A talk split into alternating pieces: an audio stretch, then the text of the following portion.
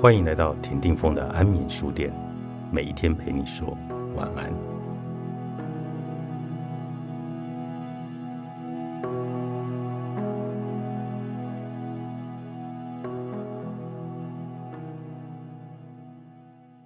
当人生显得模糊不明，或未来充满不确定，请把你的焦点从可见事物转移到无形的事物。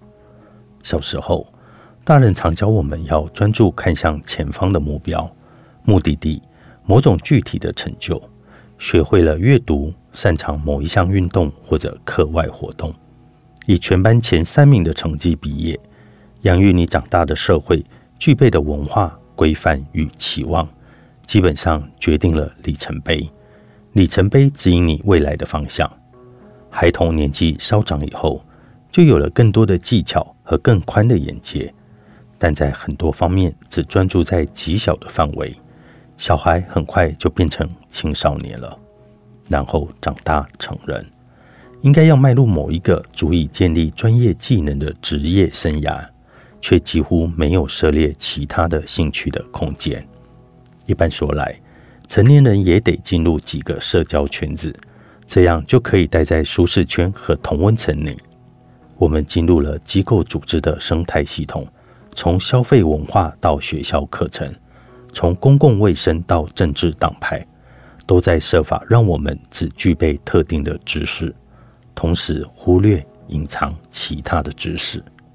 在这个过程中，每一个人有意无意间都被训练成只看见某些事物。你所看到的一切，就成为你人生脚本的一部分。我也是一样，无论你我是出于选择。或外力的设定，都被训练成不看其他事物。我们只栽种某些植物，抛弃其他的植物。这是举世可见的现象，并非对某一个文化或观点的批评。每一种文化，每一个人都面临到这种现实。没有一个人可以看到全局，而我们所能做的，顶多是意识到自己错过某一些事物，学着看见这些事物。别误会我的意思，社会规范它是具有重要的效用，可以培养人们的价值观、技能、人际关系以及贡献社会的能力。规范有助于维持秩序和稳定。然而，整体来说，任何一套社会规范只代表着一种观看的方式与存在于世间的方式，只占广大无边的人类的光谱的一小部分。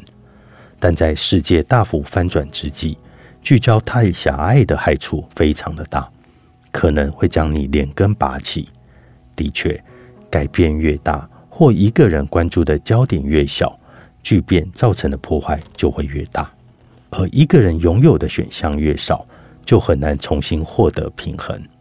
双亲逝世以后，我曾陷入一段盲目的时间。我睁开双眼，我却看不见。我感到漂泊不定，悲伤。和不确定像迷雾般的包围着我，我摸索前行，迟疑着跨出下一步，却不知道忽然在哪里，某些人事物已经失去了，不可复见，而我错过了。我花了好些时间才学会用不同的方式去看，看得更远，并且看见无形的事物。我做到以后，浓雾就消散了，并不是说我又得看得见了。而是我看得更清晰，我的视野大幅的改善。今日有许多人都错过早就不存在的人事物，有一种空虚感，曾经存在的事物不在了，也不知道未来会出现什么。你有可能察觉到，或觉得很难具体的指出来。你可能要费尽很多力气，你也想象不出一个不同的未来。你可能觉得。自己只是自身的影子，看不出真实的面貌，不知道自己想成为什么样的人。根据旧脚本，这些都是无形的事物，却依然的存在，而且很重要。每一个人都受到所见事物的启发，但是在不断变动的世界里，这项原则无法带领我们走得更远。我们该如何超越双眼看得到的事物？在无形的事物上获得启迪呢？我们该如何学会用另一种眼光来看待世界，使不可见的事物变得可见呢？这一切都和你撰写新脚本有直接的关系。事实上，不断变动的世界需要一套新的脚本，让你我所有人都有更宽阔的视野。